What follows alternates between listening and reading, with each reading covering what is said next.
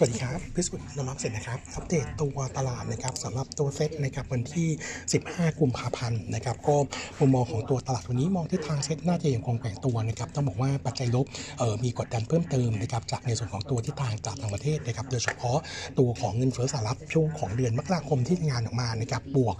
6.4%เยือนเยียนะครับต้องบอกว่าชะลอตัวลงจากช่วงเดือนธันวาคมนะครับแต่อันนี้ถือว่าแย่กว่าที่ตลาดคาดนะครับส่วนหนึ่งก็เป็นผลจากตัวราคาสินค้าแล้วก็ตัวบริการที่ดูกลับมาขยับตัวขึ้นนะครับทำให้ล่าสุดนะครับตอนนี้ consensus เนี่ยเออมองระดับเรื่องของการปรับดอกเบี้ยนะครับว่าอาจจะเกิดอีก 3 ครั้งเออครั้งละ 25 bps นะครับรวมทั้งหมด 75 bps ส่วนตัวโนมูระเองเนี่ยยังคงมองเหมือนเดิมว่าการขึ้นดอกเบี้ยอาจจะกดดันเพิ่มอีกหนึ่งครั้งนะครับก็คือ meeting เดือนหน้าเดือนมีนาคมนะครับน่าจะขึ้นดอกเบี้ยที่ 25 bps จากนั้นจะยืนที่5ถึง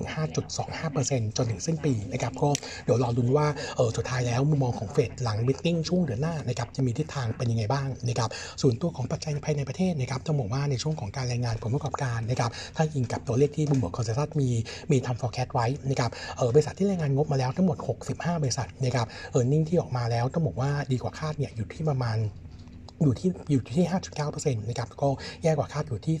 35.3%ในขณะที่ในส่วนของตัวเอ่อตัวของต่อจุดที่แย่กว่าคาดเนี่ยต้องบอกว่าทิศทางเนี่ยดูดีขึ้นเล็กน้อยนะครับแต่ว่าต้องบอกว่าโดยรวมแล้วตัว e a r n i n g ส่วนใหญ่ยังถือว่าดีเอ่อแย่กว่าประมาณการก็เป็นตัวหนึ่งที่กดดันในส่วนของตัวภาพตลาดโดยรวมไปด้วยนะครับทำให้ตัวเซ็ตเนี่ยการเขียบตัวฟื้นตัวค่อนข้างยากหน่อยนะครับแล้วก็ตัวของเซ็ตล่าสุดนะครับเมื่อวานนี้นะครับตัวเซ็ตปรับตัวลดลงมาเอ่อหลุดแนวรับเอ่อไปเล็กน้อยนะครับแถว1652 ก็ยืนแถวนี้นะครับเบื้องต้นยังคงมองเหมือนเดิมว่าภาพระยะกลางของตลาดในช่วงสัปดาห์นี้ถึงสัปดาห์หน้านะครับโอกาสในการพักฐานเนี่ยอาจจะมีอยู่นะครับก็ยังคงให้แถวๆเส้นค่าเฉลี่ย 200 วันนะครับบริเวณ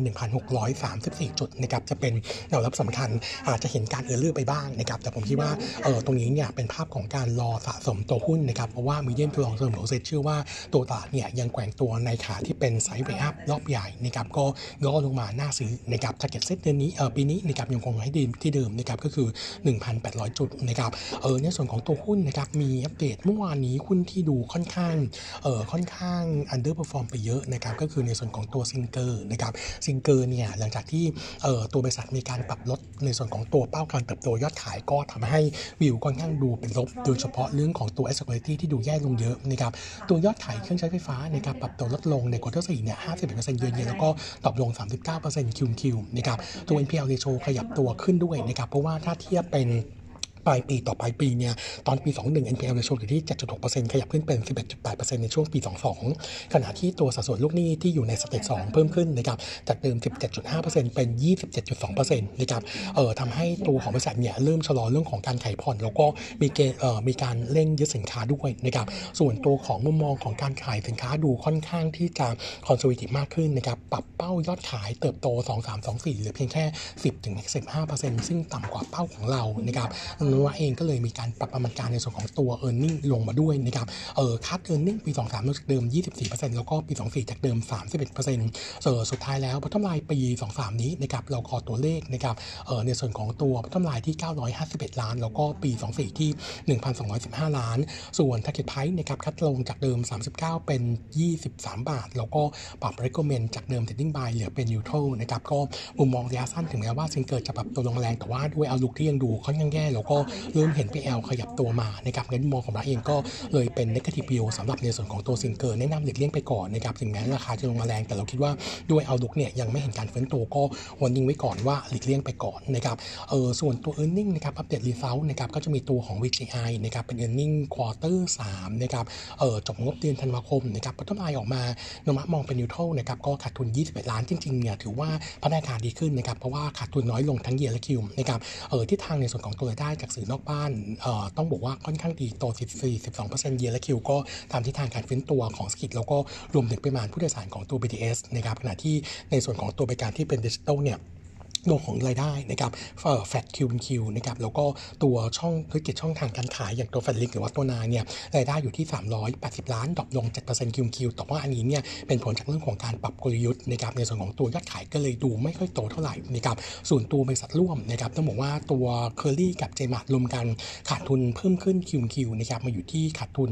94 ล้าน ก็พัฒนาการของเคอรี่เนี่ยยังต้องบอกว่าพัฒนาการฟื้นตัวเนี่ยค่อนข้างช้านะครับงั้นก็อาจจะยังเห็นภาพที่ยังคงขาดทุนต่อนะครับงั้นเรา outlook นะครับในส่วนของตัว VGI ของ quarter 4ก็มอง e a r n i n g เนี่ยน่าจะมีแนวโน้มที่อาจจะขาดทุนได้ต่อเนื่องเพราะว่าไม่มีปันผลเข้ามาช่วยนะครับงั้นมุมมองของเราตอนนี้สำหรับตัวของ VGI ก็ยังคง recommend นะครับเป็น neutral นะครับแฟไพที่ 4.78 บาทนะครับส่วนอีกตัวหนึ่งนะครับในส่วนของตัว e a r n i n g ที่ประกาศงบก็จะเป็นตัว BTSGIF นะครับเป็นงบ quarter 3นะครับก็มุมมองของตัว bottom line ออกมาที่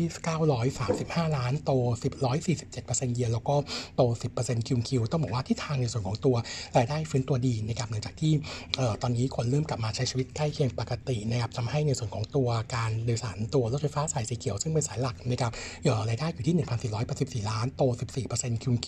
เยือนเยียเนี่ยโต 94%จากฐานต่ำนะครับส่วนตัวของปริมาณผู้โดยสารนะครับอยู่ที่ 5 0 0 0 0คนต่อวันนะครับเพิ่มขึ้น